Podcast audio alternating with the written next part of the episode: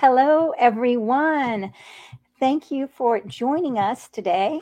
I'm Mariquita Solis, and this is We Did It Health, a beautiful event that I've been looking forward to.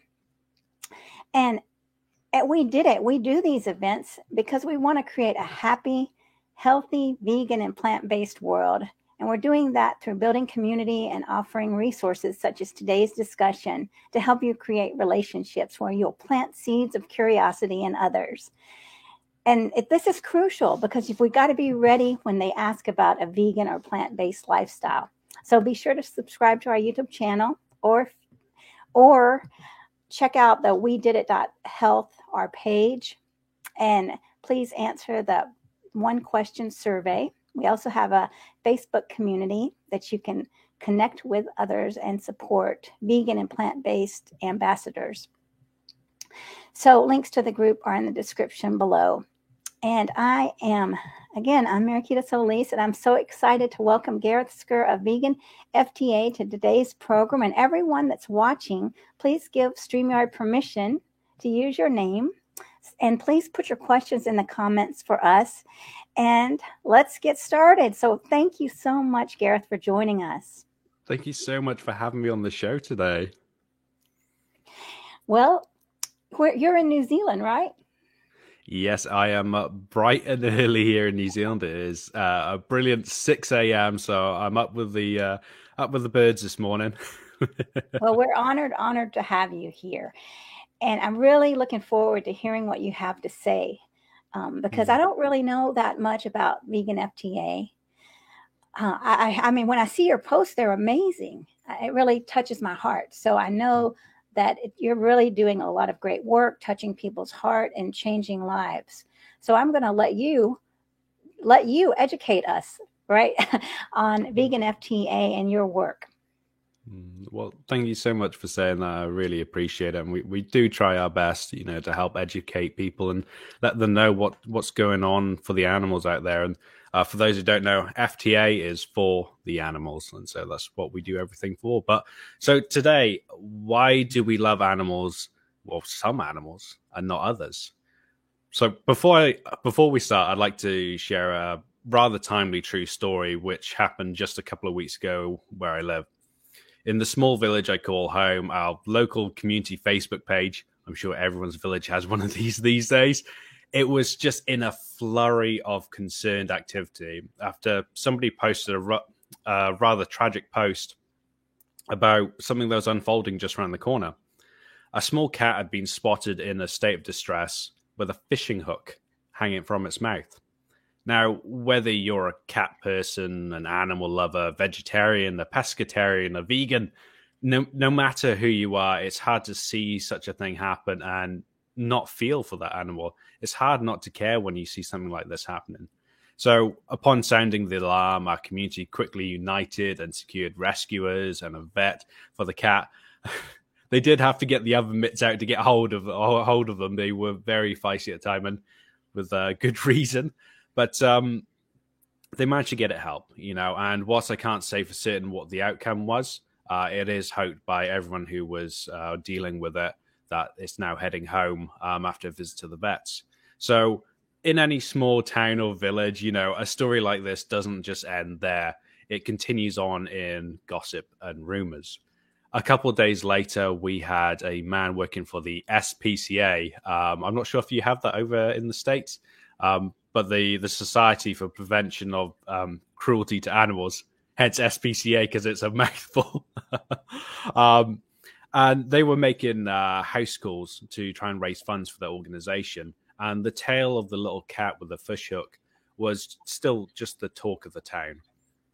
And so each time this man came and knocked on doors, he was retold the story again and again and again by the time he'd reached us, he just skipped the story altogether. You know, I've, I've heard this one and, and moved straight into the reactions instead. And in doing so, he mentioned something that really got me thinking about today's topic of why we love some animals and not others.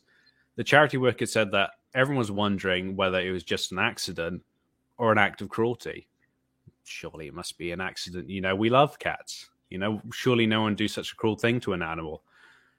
So, questioning this, whether it is indeed a deliberate act or, a, you know, just an accident, it really stuck with me. And it's a question I'd like to explore at the end of this today. Um, so, please keep it in mind as we go through the presentation, because we'll come back to it, whether this can just be an accident or an act of cruelty. So, let's get into it. Why do we love some animals and not others? Well, the majority of us have never even thought to ask ourselves that question before. But deep down, I know we already have the answer inside of us. Throughout this presentation, I aim to help you find your answer by looking at the role your beliefs play and how it affects your choices, where those beliefs come from, and how we can make more informed decisions of why we might love some animals and not others. To begin properly, I would like to share a quote from globally renowned peace educator Prem Rawat which I feel is very apt for today's discussion. And I must say, I loved at the start of this you saying about uh, sowing the seeds of curiosity because it works very well into this. So the quote goes, "We're each given seeds. There is a seed of anger and a seed of kindness. There is a seed of love and a seed of hate. There is a seed of understanding and a seed of confusion. How restful it will be in your garden of life depends on what seeds you sow." I love me a good seed metaphor, as you will find out during this. so we have the freedom and the power to make choices. And these daily choices affect the well being of ourselves, the animals, and our planet. But every choice we make is rooted in a belief. And much like the seeds of anger, kindness, love, and hate, our beliefs stem from the seeds we plant, whether it be consciously or unconsciously. For anyone who has stopped to consider today's question, you may be familiar with the term speciesism. So, what is speciesism? Speciesism is the human held belief that all other animal species are inferior. Speciesist thinking involves considering animals who have their own desires, needs, and complex lives as a means to human ends. This notion was first introduced by English philosopher, philosopher Richard Ryder in the 1970s. 1970s 6 a.m. stumbles. um, and subsequent pop, subsequently popularized by Australian philosopher Peter Singer. Ryder, Singer, and other opponents of speciesism have claimed that it's exactly analogous to racism, sexism, and other forms of irrational discrimination and prejudice. All things considered, this is uh, an extremely noxious plant to have grown in our garden of life, don't you think?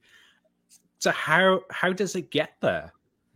Some of you may already be familiar with the, uh, the acclaimed advocate and author Dr. Melanie Joy, and in 2001, Dr. Joy's extensive studies into the psychology of food led her to ask that same question that we asked today uh, through her groundbreaking book, Why We Love Dogs, Eat Pigs, and Wear Cows. It's a brilliant title, isn't it? Um, her question to this, well, her answer to this question is the deep seated belief system called carnism, a belief system so widespread that its principles and practices are just considered common sense. Who here grew up thinking that a meal wasn't complete without meat? I definitely did. Who felt that becoming vegetarian was a choice, whereas eating meat was just normal. You wouldn't, you wouldn't do anything. Like you had to be mad to go vegetarian. That's how I, I grew up. You know, like it's a, it's a huge choice. So carnism is this invisible belief system or ideology that conditions people to eat certain animals. And it's just so prevalent that, yeah, we don't even consider it a choice most people, like myself, used to consider it a necessity. So, through the seeds of carnism, we can also grow that speciesism. We see compassionate, good natured, and gentle people living under this belief system, people filled with kindness and love, adhering to this system of serious violence and oppression because they're told this is the way we are as humans. You know, Mo- most of my life, I had no idea I held this belief. I had no idea I was even making that choice. Like the other seeds, these belief systems are sown into us the moment we are born, and they grow throughout our lifetime. ready to pass down to the next generation. With each subsequent generation, it grows more and more resilient, removing space for anything else to grow. Our mammoth hunting ancestors, they, they may have needed to sow this seed out of survival. But despite the fact that we've been able to live for, for decades now in a thriving state, Brad in accounting still thinks he needs to be an apex predator while he unwraps his hamburger from the canteen and sits in his office cubicle far, far removed from nature. Why? this seed, the seed of carnism and speciesism, is the reason why we love some animals and not others. It's this joint belief that keeps us held in this system. And so, where where do we get this from? Who who is giving us this this, this seed to grow, and who is watering it? So, it's been a very interesting process writing this and you know taking that moment to look back within and so together i'd like to take a moment to go inwards and sort of start to see where these seeds have come from you know how have they been passed down? You know for us our families think back to who raised you. What did a normal meal look like in your household? Did your parents or grandparents did they hunt or fish to put food on the table? Did you have animals raised in, in the backyard for food, be it a few chickens running around, uh, a pig in the barn? Were there cultural or religious beliefs that dictated some of the things you did or didn't eat? Most importantly, what aspects of that do you carry on today? What seeds are you watering in your garden? You know, as I say, it's been a, a fantastic, uh, fascinating, and enlightening exercise for me doing this and going back to my answers to these questions. So, in my case, I was lucky to grow up in a tiny little village called Bwlch. Um, very tricky for um, overseas people to say. Uh, being Welsh, it's B W L C H, a Bwlch. a lovely little village that was just, you know, surrounded by lush green fields stretch out across the hills where animals would graze peacefully or at least until uh, us local children got let out of school and uh, let loose to play in those fields. And you know, I was raised with my brother just just by my mum, and we had frequent visits from our pop pop, uh, who we call our, our granddad in our family. And a key family value for us was self reliance. We were taught to be capable of fending for ourselves from an early age, just in case anything ever happened. And so that's one seed that was passed down to me that I was very grateful to have, having that self reliance. But family meals for us were meat and three veg, or meat and two veg, or meat and one veg. it wasn't a meal without meat. We followed a lot of British traditions, such as the Sunday roast dinners, which were full of wonderful vegetable, uh, vegetables, but all just around this dead centerpiece, whatever that was that week. It was beef, pork, or chicken. It, it always had to have that at the center. And as I say, Pop Pop he used to come visit us often, and he was French, and so he instilled his his culture and his deep love of stereotypically love of cheese, meats like saucisson, a type of dry cured sausage, garlic, and wine.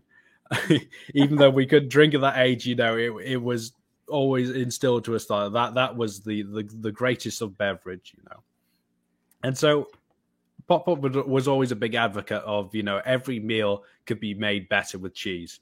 He had this wonderful habit. I, I found it so amusing as a child um, of pouring a splash of his wine into his soup. and then he would get and start grating cheese on this big mound of cheese on the top and start stirring it all in.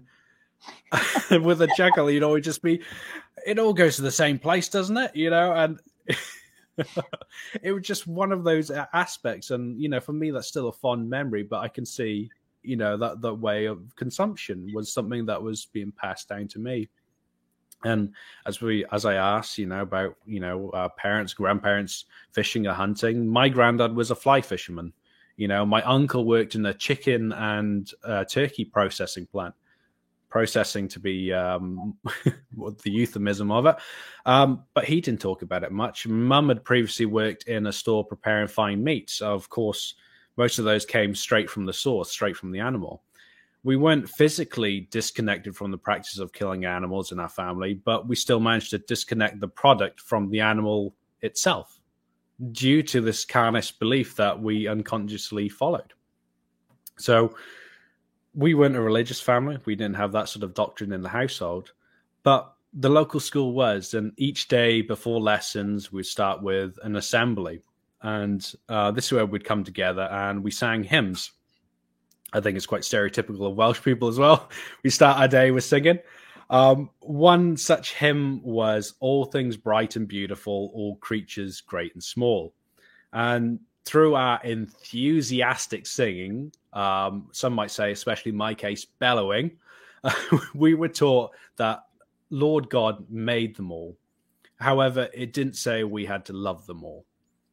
Through the Bible, I did learn one thing about food, though you could feed a surprising amount of people from a few fish and a couple of loaves of bread. I was thinking, why don't we have more bread and fish in the world at that stage?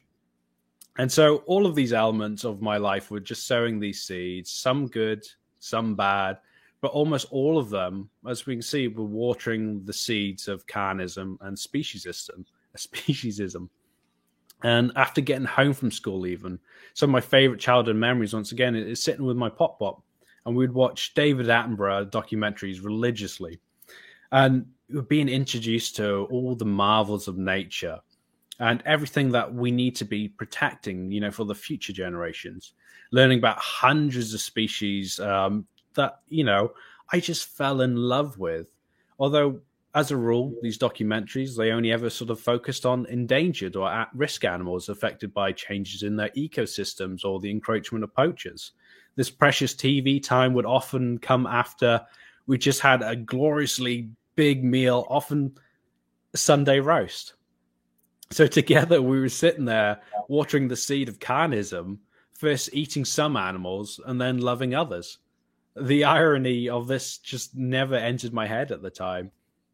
After all, like the cows um, weren't at risk of melting ice caps, at least not the ones behind my house.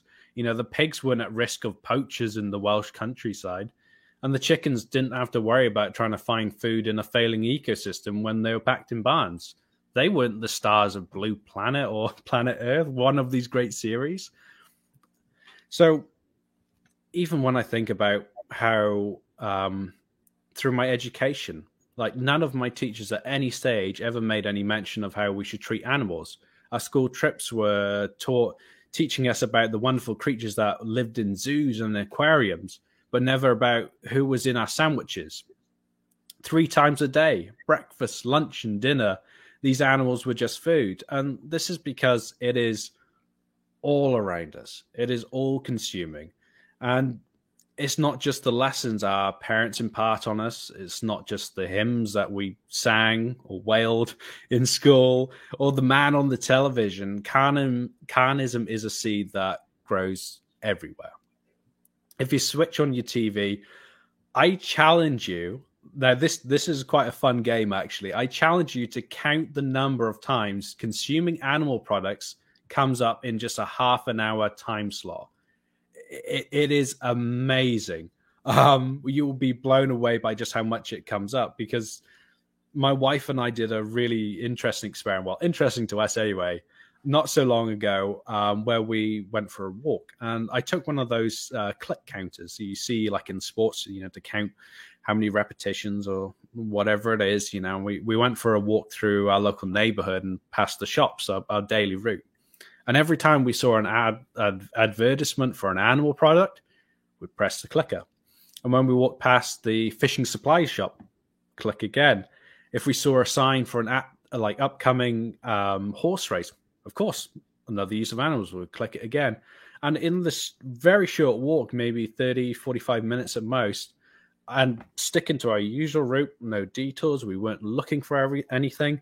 We counted well over 60 posters and businesses all just dedicated to the ideals of carnism and speciesism. And that's just, you know, going for our usual walk, our usual route. We weren't aiming to find anything. It's just what happened in front of us in just a small space. And it just blows blows me away. Because, you know, cows, they're labeled as beef. Pigs, pork.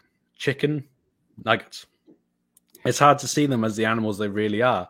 The seeds of speciesism and carnism have redirected our love to products rather than the beings that they're removed from.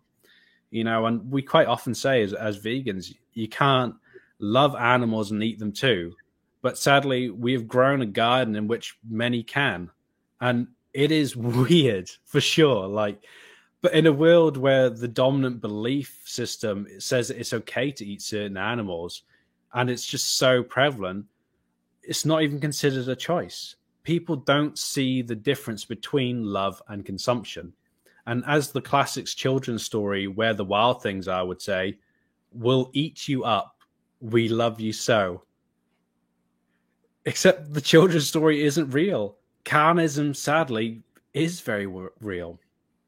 So when you open your eyes to it, it's incredible how much we are being sold this belief system every day. No wonder we don't consider it a choice. The belief system that drives our ability to love some animals and not others is passed down to us by our family, taught in our schools, seen on our TV sets. It's engaged, it's ingrained in our communities and our cultures. It's a seed we're given on a daily basis without even being conscious to it most of the time. We plant it again and again in our gardens. But there is a way out. I, I truly believe that there there has been a time in all of our lives where we've been conscious to it, even if we didn't know what it was at the time. And I feel I can speak for most people right now in saying that we do not wish to willingly cause suffering to others. We we just don't we just try and do what we know is right. The issue is what we're being told is right or wrong doesn't adhere to that that feeling. So we need to decide this for ourselves. And how can we do that? Connecting with individuals from another species is is such an important way to do this. Animal ambassadors. They come into our lives and give us opportunities to recognize and see what we've been contributing to or previously been uh, a part of. Many people follow animal sanctuaries and see the the warm, fuzzy stories um, of animals being saved from slaughter. And this is a great place to start. This is a great way of understanding that there is somebody behind the body part on the plate. But something I feel is more powerful to any individual is their own personal interactions with animals as somebody who was previously dead set against the idea of, of, of not eating animals, um, seeing clips like that on the internet, it wasn't enough to uproot carnism with me within me. I really had to go inwards and revisit my individual interactions with animals. And so, um, being raised in a small rural village and the idea of being self sufficient so key to our family, I grew up with the ideals of homesteading, dreaming of one day owning my own plot of land with animals kept for a purpose. I idolized people like the British uh, chef and TV personality Hugh Fearnley-Whittingstall for the ho- the wholesome lifestyle he promoted and connection to the earth and animals it utilized. I felt like I would surely be a better meat eater by becoming a homesteader and so the first step to that was learning how to catch and kill my own food. And so my mother taught me. Having worked in the fine food industry, uh, mum knew what to do with rabbits. And so she she took me up the hills and taught me how to catch them as a young teenager. Um, we use snare traps, a, a thin wire noose designed to catch rabbits by the neck and hold them until they're retrieved more often than not, the rabbits would be dead by the time I arrived, having choked whilst trying to escape the wire. Any survivors would swiftly be, well, have their necks broken in a violent twist and pull motion. I apologize if this is hard to hear. If it sounds brutal, it's because it was. It, it wasn't until the introduction and spread of myxomatosis, however, that I began to question the brutality I was involved with. So, myxomatosis is a a horrific disease which affects rabbits and is commonly used in the UK for pest control. I can still see, you know, that that first encounter I had with it. I walked up our usual trail to find half a dozen rabbits sitting out there in the middle of a field, soaking up the sun. And I was joined that day by an older hunter, and upon seeing the rabbits, he just strode straight off, straight towards them, uttering something under his breath. And I could not believe it that he could just walk up to these rabbits that way. For me, I'd spent weeks as a kid trying to get close, crawling and literally on my belly, crawling up the hill to try and get anywhere remotely close to these rabbits. But he could just walk straight up to them. And standing over one of the rabbits, he raised the heel of his boot and crushed its head, killing it instantly. And in that moment, I I'm still ashamed to this day to say that I laughed. I just couldn't believe what I'd just seen. It just seemed so unreal. But you know, my companion soon explained to me the sobering truth of why he'd committed such a, a callous act. The disease infecting these rabbits would cause the swelling of eyes, skin lesions, tumors, and ultimately a long and painful death to those who contracted it. Those rabbits I saw sitting in the sun were the first of many deliberately made to go blind, deaf, and be slowly asphyxiated by these tumors. And what started out as hunting trips, you know, to provide food for the family and sort of um, give me that step into that wholesome lifestyle, it turned into mercy missions and it wasn't long before I, I couldn't take any more of it. Going up there with rabbits blindly straying from the burrows, disease, death, shivering, and waiting their death, waiting for that death to come. It was it was during that tea, during that time that the seed of carnism started to shrivel in me. I knew things weren't right. The rabbits didn't need to suffer. My days as a mighty rabbit hunter, you know, had come to an abrupt end, and I, I vowed not to eat another. I just couldn't take that suffering that I was seeing. Shortly after, my family emigrated to New Zealand, and upon seeing the photos of my rabbit catching days uh, back in Wales, my new school friends were just absolutely horrified by this. And they would ask me, How could you eat cute little bunnies? And I would t- tell them, plain and simple, there is no difference between that fluffy bunny and the cow on your plate. and while I was speaking the truth, you know, in practice, I was a hypocrite looking back. Here I was advocating it made no difference between species, yet I no longer chose to eat one of them.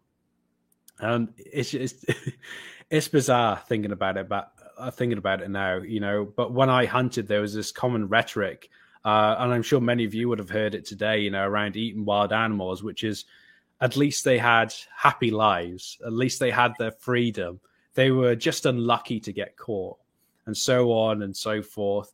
You know, we distort our perceptions so wildly to justify this. And it, it got me thinking about that same scenario in human terms. What if you and I were, were standing uh, on the sidewalk together, having, we're, we're smiling, we're chatting, we're having a, a wonderful time. And then out of the blue, a car hits the curb comes over and flattens me into a paste. Would my death be any better because I was happy at the time? I was standing there by my free will. Does the joy in my life not leave a bigger pit of sadness? Would the fact I was happy up until that moment not mean it's a more tragic loss? It's, it's funny when we think of it in human terms, isn't it? But, you know, if I was suicidal that time, someone might say, at least he is at peace now. At least he isn't suffering anymore. And I know that justification from the loss of my own friends. And, you know, it's, I'm not saying that we should make animals depressed in order to eat them. No, they're not completely not. But to me, it just highlights how much people like myself used to use welfare conditions to justify my consumption in reality, the suffering of a chicken, whether it be caged or free range, that suffering cannot be quantified by us. We cannot feel what they feel, but we can recognize that they suffer regardless of the conditions when we take their lives. But if an action needs justification, is it something we should be participating in every day? You know, that that's the big thing for me one group of animals that many of us don't even bother justifying consuming is fishes. Um, another thing, how many people here were taught fish don't feel pain or fish don't have memories? I, I joined the group in that one, you know, because I believe those myths most of my life. And once again, once I'd emigrated to New Zealand, my mother got into ocean fishing. My granddad had been a fly fisherman, so the seed gets passed down, and we were living closer to the sea, and so it was her turn to provide for the family in the same way. And this created family bonding time, just as my granddad had done with his fishing trips. And I was well into my teens at this stage, and I'd be lying to say lying if I said that there wasn't a rush of adrenaline when some unknown creature down in the murky depths of the ocean suddenly grabs hold of your line and you're holding on desperately, reeling it in, trying to see if this if this mystery monster is going to match what's in your head, this mighty beast I've pictured. And most of the time, for my case, they got away. Or those that did come up were just feisty small fish and I'm sure any anybody who's been fishing here can actually relate to that. but I remember this one trip so vividly because we are catching red gurnard. I I absolutely fell in love with this species there and then. I was enchanted by their red scales and the scallop shape of their fins. Uh, they the fins had this beautiful hue of green with this sort of light blue border to it, which it just stood out in such contrast to the red bodies. And, you know, as I reeled one in and I got close to the surface, I could see it in all its glory. And there's that magical thing when the sun hits the top of the water, like especially out in the ocean, and you can see these golden globes sort of dancing on the water's edge. And in that moment, I was reeling the line up, and this beautiful, vibrant creature just flashed through the orbs. Its scales reflecting the light, and the bright colors were just shimmering underneath the surface. It, it was a magical moment. And so I pulled it up, I heaved on board the boat, and this stunning, graceful creature gave out this large, nasally grunt. It's sort of like a ha sort of noise. it's very hard to replicate, but I thought it was the most comical thing at the time. Once again, you know, I just I thought this this was a wonderful noise, and I declared the the gurnard my favorite fish. But the longer it is on board, the more you could see the vivid colors start to fade. Those beautiful green and blue fins turned a dark grey, and the grunts no longer seemed funny anymore. There, there was something something was wrong.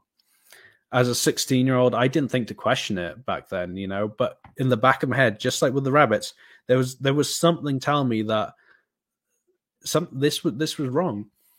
If it was my favorite fish, if I loved it, why had I just murdered it? Why? Because I'd learned this belief from my family. This was all part of having the wholesome life, spending time together, ensuring we're fed. I wasn't at ease with it though. I didn't feel fishing was conducive to good health, especially for me with my light skin, sitting on a boat, getting sunburned, waiting for some unknown creature to bite. We spent plenty of time together as a family, and worse yet, I, I didn't even like eating fish. You know, the, the fish that we caught, I, I hated eating them, much less ramming a spike through its head to kill it, disemboweling it, and filleting it, deboning, all the gruesome stuff. So that was in one moment where, once again, I decided to stop.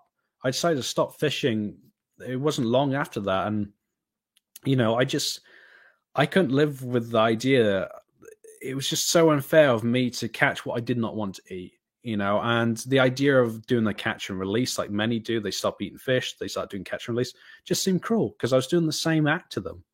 You know, and I did return to it briefly for a couple of years, David. Um, I did return to it very briefly. It was a couple of years down the track, and it just it did not stick because I I just I remembered that cruelty in it, and it's only through having some of these, you know, and I'm sorry to share such sort of some of the barbaric things that I've done, but through seeing uh, this suffering being experienced as a direct result of my own actions, I was able to see past the belief of carnism in these instances. And it's not comfortable for me to go back to these things. It's a hard thing to sort of bring up for me. But it's in these places that I can see the most damage that I was doing. And, you know, this, the fishing trip and the rabbits were just a couple of experiences in my life where I discovered that I didn't want to conform to how others acted, how they thought and what they believed. I was me. I am me. I'm I'm Gareth. I wanted to plant my own seeds. I wanted to grow my own garden to use our extended metaphor. You know, although at that stage, don't go thinking I went vegan after that. Oh no, there there's a much there's only one small piece of the puzzle. There was a much bigger um, thing to look at. You know, the the bigger picture was a way way off there. But this is the thing in this in this community, in this culture, and this everything around us harnessing that carnism and speciesism.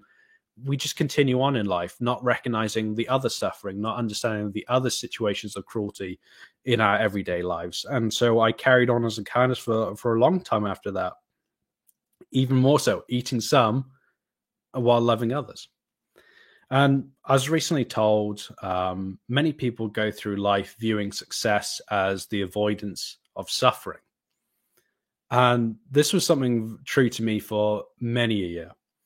I avoided things so I would stay intact, not have to confront anything or anyone, not to have to change the life I was comfortable with.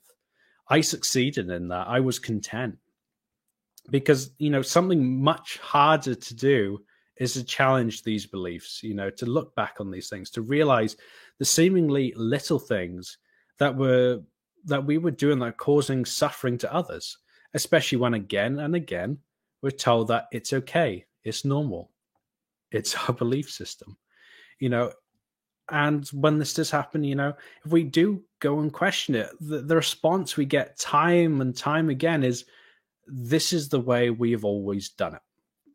And it occurred to me, who is the we? When we decided this, were you and I involved in this decision? Or did we just accept what we had passed down to us? As as many of us, you know, I did this for, for so long, for most of my life you know, we're taught to trust the experts, uh, those in authorities, and those who are certified by our current society. We are told to listen to wise men to gain wisdom. But the only way to truly be wise is to listen to ourselves.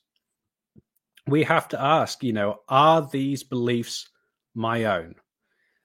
The ways we have always done things have to be questioned, or else we risk making the same mistakes.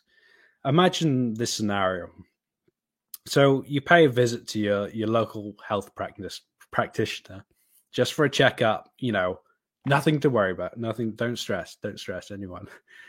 And your name is called by the receptionist. Well, at least you think it was. You do the same thing I think all of us do, where we start mouthing our name back to the receptionist and nodding and sort of quizzically looking at them. I'm, i think I'm Gareth. Yes, I'm Gareth. I'm Gareth. I'll, I'll go in, shall I? Uh, yeah, yeah. so you get past that whole awkward scenario and you go in, the door's open, the doctor's sitting there, and he gestures to the chair at the end of his desk, and you sit down and they announce, you know, now I see you haven't been smoking, but don't worry, I can prescribe you a pack now. You'd be shocked, wouldn't you? You know, cigarettes. Why should I be smoking those? You know, in today's society, it sounds preposterous to imagine that our trusted, respected family doctors were also once the poster boys for cigarettes and actually recommended them to patients. But this was the the belief sown into patients and con, uh, and consumers back in the 1930s to 50s, which actually it wasn't too long ago, and nobody questioned it. You know, enough time has now passed though that you know enough humans have died that we know it's not good for us. You know, despite it being the done thing for a long time we as a society saw this and recognized the suffering in our own species and successfully changed that belief to now the complete opposite, which I'm very happy to hear. So then, why do we still eat animals and not others? Have not enough people died from cardiovascular disease, diabetes, other forms of cancer as a result of eating animals for us to realize it's bad for our health? You know, have not enough pigs, sheep, cows, chickens, fishes died yet for us to realize how bad it is for them or the planet? I think it comes down to it's just easier, it's simpler to just ignore the suffering of other sentient beings, to stick to our current belief systems. So many of us, it's just, it's easy to be successful in avoiding suffering. But maybe if we billowed smoke every time we ate a sausage, maybe we might see the immediate danger. If every time we ate an animal, we coughed up like like somebody who's been smoking 40 cigarettes a day, perhaps we might recognize that there is suffering involved in that meal. Maybe if we just didn't pull the shutters down so hard to protect ourselves from opposing the status quo, we might just decide that these seeds that are planted are not our own. I've been fortunate in my life to have so many encounters with wildlife which would ultimately uproot my beliefs. I'd always sworn as a teenager, as I said before, that there was no way in hell I was ever going to go vegetarian, let alone vegan. I was a meathead, a cheeseaholic. That that was how I identified, especially as a teenager. And you know, the thing is, it takes so many little pieces to come together, and not all the encounters that I had were acts of cruelty. There have been times where I've met an insect or a bird, and there's just been a semblance of understanding between us. I'd be interested actually to know if other people can relate to this. Having that moment where your eyes meet with a wild animal and the world just goes quiet for a second and you're just seeing each other just as animals in this shared space, whether it's on the walking trail, in your garden, or in my case, I actually had this one time with a praying mantis in the subway sandwich shop. well, that was an experience, you know. And all of these interactions, they all just help us define what our internal garden is. And it may just be a very small action that waters one seed, or it can be a moment that helps us to remove some of those weeds, some of those noxious plants that have grown. So for me to sort of sum up all of this, you know, the answer, my answer to why we love some animals and not others is the beliefs in which have been planted for us and our choosing to follow them blindly, to not recognize what it is we are a part of. The best resolution to this, if you want to change, is to question yourself and think back to your experiences with animals, like I've done with myself. Look to your own true opinion on whether you love animals or not. Whether you do or not, that is up to you. You know your answer deep down. But I ask you, please, don't live in anybody else's garden. You have to grow your own.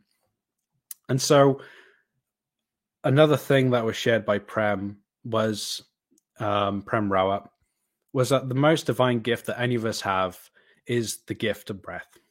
Our lives start with an inhale and they end with an exhale. Without breath, we have nothing. And so, this is something we must cherish.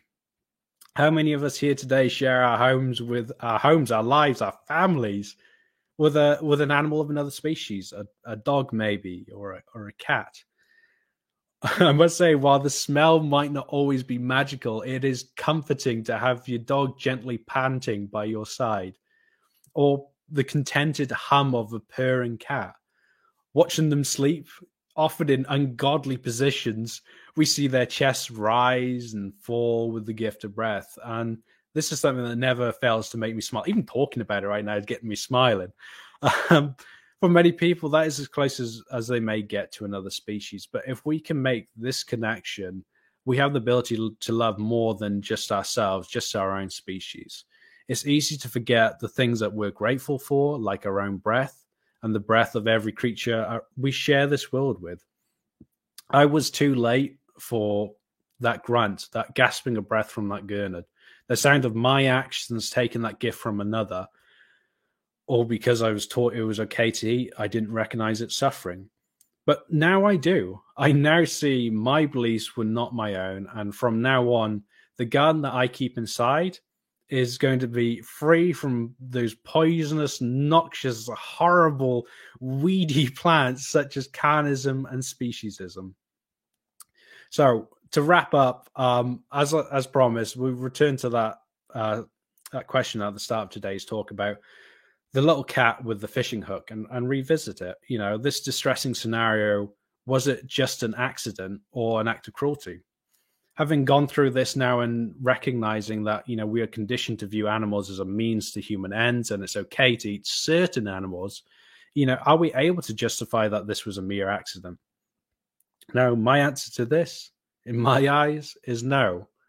Seeing carnism and speciesism, this this action the cat may not have been the intended target of that hook, but it fell victim to the cruelty envisioned for the for another. You know that red gurnard swimming peacefully in the natural habitat is just as as capable experiencing suffering as that cat. So speciesism has conditioned us to think that you know, it's okay to put these things out there to harm one and not the other. And if you reject that that ideology, that belief system, it can be nothing else but cruelty. And so I hope through this, you know, you've all learned a little bit about speciesism and carnism and a bit about a mad Welsh person, myself. and it'll help you to define what's in your internal garden, what seeds you want to grow, and see how you can progress forward. And so, um, yeah, th- thank you for listening. That was beautiful. Yeah, there were so many wonderful points you made, and it really it helps me to understand people on their journey too. I mean, I was there too. I mean, I remember in college I adopted a dog and then I just ended up leaving him with the neighbors because I was very young at the time and it's something that just mm-hmm. really has haunted me like that poor dog and I had to just forgive myself for that because I mean, I was in college and this is not justification of course. I just was thinking about other things, right? I wasn't as mm-hmm. mature and I wasn't as sure I was kind and I loved animals, but I didn't get it, right? I didn't value that dog. And so yeah, and it's it's wonderful when we can look back at those those are experiences that that brought us to where we are today. And so those are very beautiful that you shared, Gareth. And that's what Heather said. Thank you for being vulnerable and sharing it's, tough um, things it's one of the big things. Like, so for us at Vegan FTA, a large focus of ours is animal advocacy and becoming better animal rights activists. And something we often forget when we're advocating with people is that their experiences, like I had, you know, we've all been on that big path like you have with your dog. You know, we've all had these experiences where, you know, we've made mistakes, we've done things that don't align with who we are now. But we've got to remember that for me, I came a long way. As I said, I was a meathead, a cheeseaholic. I was never going to be vegan, you know, but I managed to make that change. And what I found through activism and advocating is that the more that we can be open, be vulnerable to people, the more we can speak about our own past experiences where we weren't as compassionate and kind as we once were, the more we can start to relate with others who are on that journey, who are all only midway you know, but if we constantly say you've got to meet this bar straight off the bat, it's very hard to make that jump, you know. But if we can talk them up to there, it's amazing how many people in our lives around us who have gone vegan because, you know, we've been able to share the non-vegan things that we did that have led to the moments we have now. And so, um, yeah, thank you so much for for listening today, Heather. And um, yeah, I appreciate it. Well, Gareth, uh, so tell me exactly about Vegan FTA. What do you do in the in your role there? So uh, currently, I'm the creative director at Vegan FTA and also chief uh, interviewer and all sort of uh, all sort of those roles. We do a lot of content production. So Vegan FTA is a platform for vegans and vegan activists and it's where you can really see what's going on. Our goal is actually to to get non-vegans as well. I, I must say, um, and so there we share what's really going on out there. There are so many battles being fought right now. There's so many brilliant activists out there doing great work. Through the interviews that I conduct myself, we have a big focus. Uh, we have an activist series, uh, which you can find on YouTube, where we try and talk to a lot of grassroots activists who are making huge difference and trying to learn from them how we each, uh, each individual ourselves can um, become a better activist, become a louder voice for the animals. Our platform is there to give the animals a voice. And so we hope to empower the people who join us there in becoming a, a loudspeaker for that, you know. And don't ever think that activism is only going out on the street with a placard or yelling at somebody. it's not. It's doing things like this today, doing interviews, uh, speaking to people, having honest and open conversations, putting out artwork, uh, investing. There's so many different ways that we can advocate for the world we wish to see. There's so many possibilities to build a more compassionate world. You just got to be open to them. And so, our, hope at Vegan FTA is that we're we're allowing people to see that, and that there's so many ways that we can help animals because not all of us are capable of being out there in the street. Um, for you know, for for our my my situation, you know, um, we've had to deal with a lot of chronic health issues um, in, in our sort of family, and it means that we can't go out all the time. It means that we're not able to make it to events and protests, but doesn't mean we're any less activists because, well, to be honest, we spend too many hours on the internet trying to get more people there, get the word out, you know. But with our limited capabilities, you know, we're doing the best that we can to help others. And by the others, I mean uh, non human and human animals, you know, it, it's a joint world. And so, yeah, we do all, all sorts of vegan FTA. Um, but join us, please. Um, we we try to host as much fantastic content as we can and try to educate as, as best we can of, of how you can empower yourself to be that voice for the animals.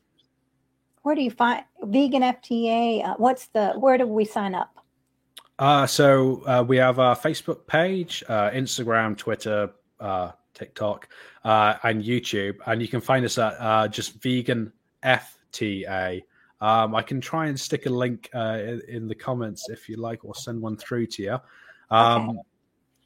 But yeah, like so, we're all over uh, social media platforms, and I believe now we're getting close to two million followers, and so um, it's been a, a, very exciting process for us getting so many people behind that message of compassion towards animals, and so it, we're really hopeful that we're going to just keep growing and getting more people on board because as I said earlier, I think most of us can say that you know we don't want to harm animals. We don't want to, um, we don't want to willingly contribute to suffering, and so it's just getting people to to acknowledge that. And sorry, I'm just trying to find the link right now.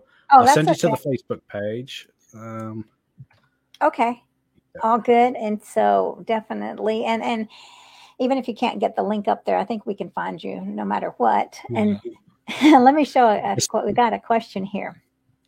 So many people, Susan says, so many people have no idea where their food comes from. Isn't it more difficult now for them to make a connection? Mm, it's kind of it's interesting with that because um, I love that question because for me, you know, like I had the connection with the killing um, growing up, and so I found that um, almost hard to overcome. I found a lot of people I meet who have no idea where their food came from.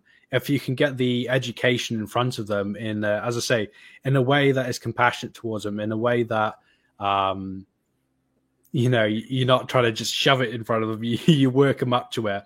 They're a lot more sort of receptive because their minds are just blown by the the scale of cruelty there.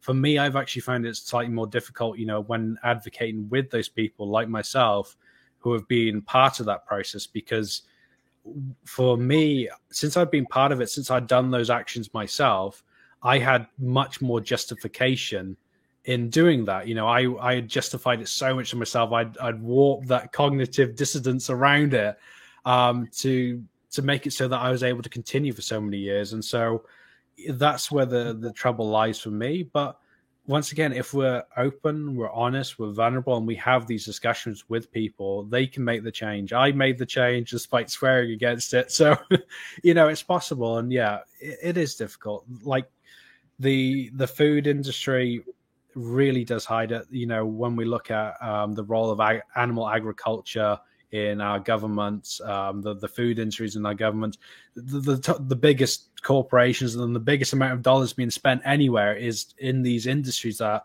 um, proliferate carnism and speciesism. It is a very tough battle to get that information out there, but you know, have open, honest conversations. we can get through to them. Yeah, that's very true. Um, um, if if you can't get through to them, someone else can, right? Maybe you're hmm. not the right person, but you know, if we all send them our way, right? We'll get them. okay, then we don't have to worry about that. All right. what about? Let me ask you this: What about like your extended family? Are there some that think y'all are crazy, or what are they? Are they how does that go? well, my brother at the moment he knows me as a zealous vegan which to be honest i'm quite proud of um, but my mum who you know featured in in, in the, these stories you know um, i love my mum she's such a strong individual and she I, you know we may have been raised to to eat meat but you know she really did her best with raising me and my brother But you know, when I first went vegan, um, she would. I put up photos. We were with um, a couple of little lambs. Uh, we were living on a Jackie, my wife, and I. We were living on a working sheep farm at the time, um, and we were in a little camper van. And that's they sort of had a campground slash working sheep farm, and so we were staying there when we decided to make the choice to go vegan. And so the uh, local farmer there, he saw, oh, well, these are a couple of soft touches now, you know, like uh, they, they've just gone all vegan and soft. And so uh, they had lambs at the time, and we got volunteered as the feeders for these orphan lambs. And we, uh, Jackie and I, we named them Casper and Dudley. And uh, for for any punk fans out there, Dudley was uh, named after the Jesus Lizard song.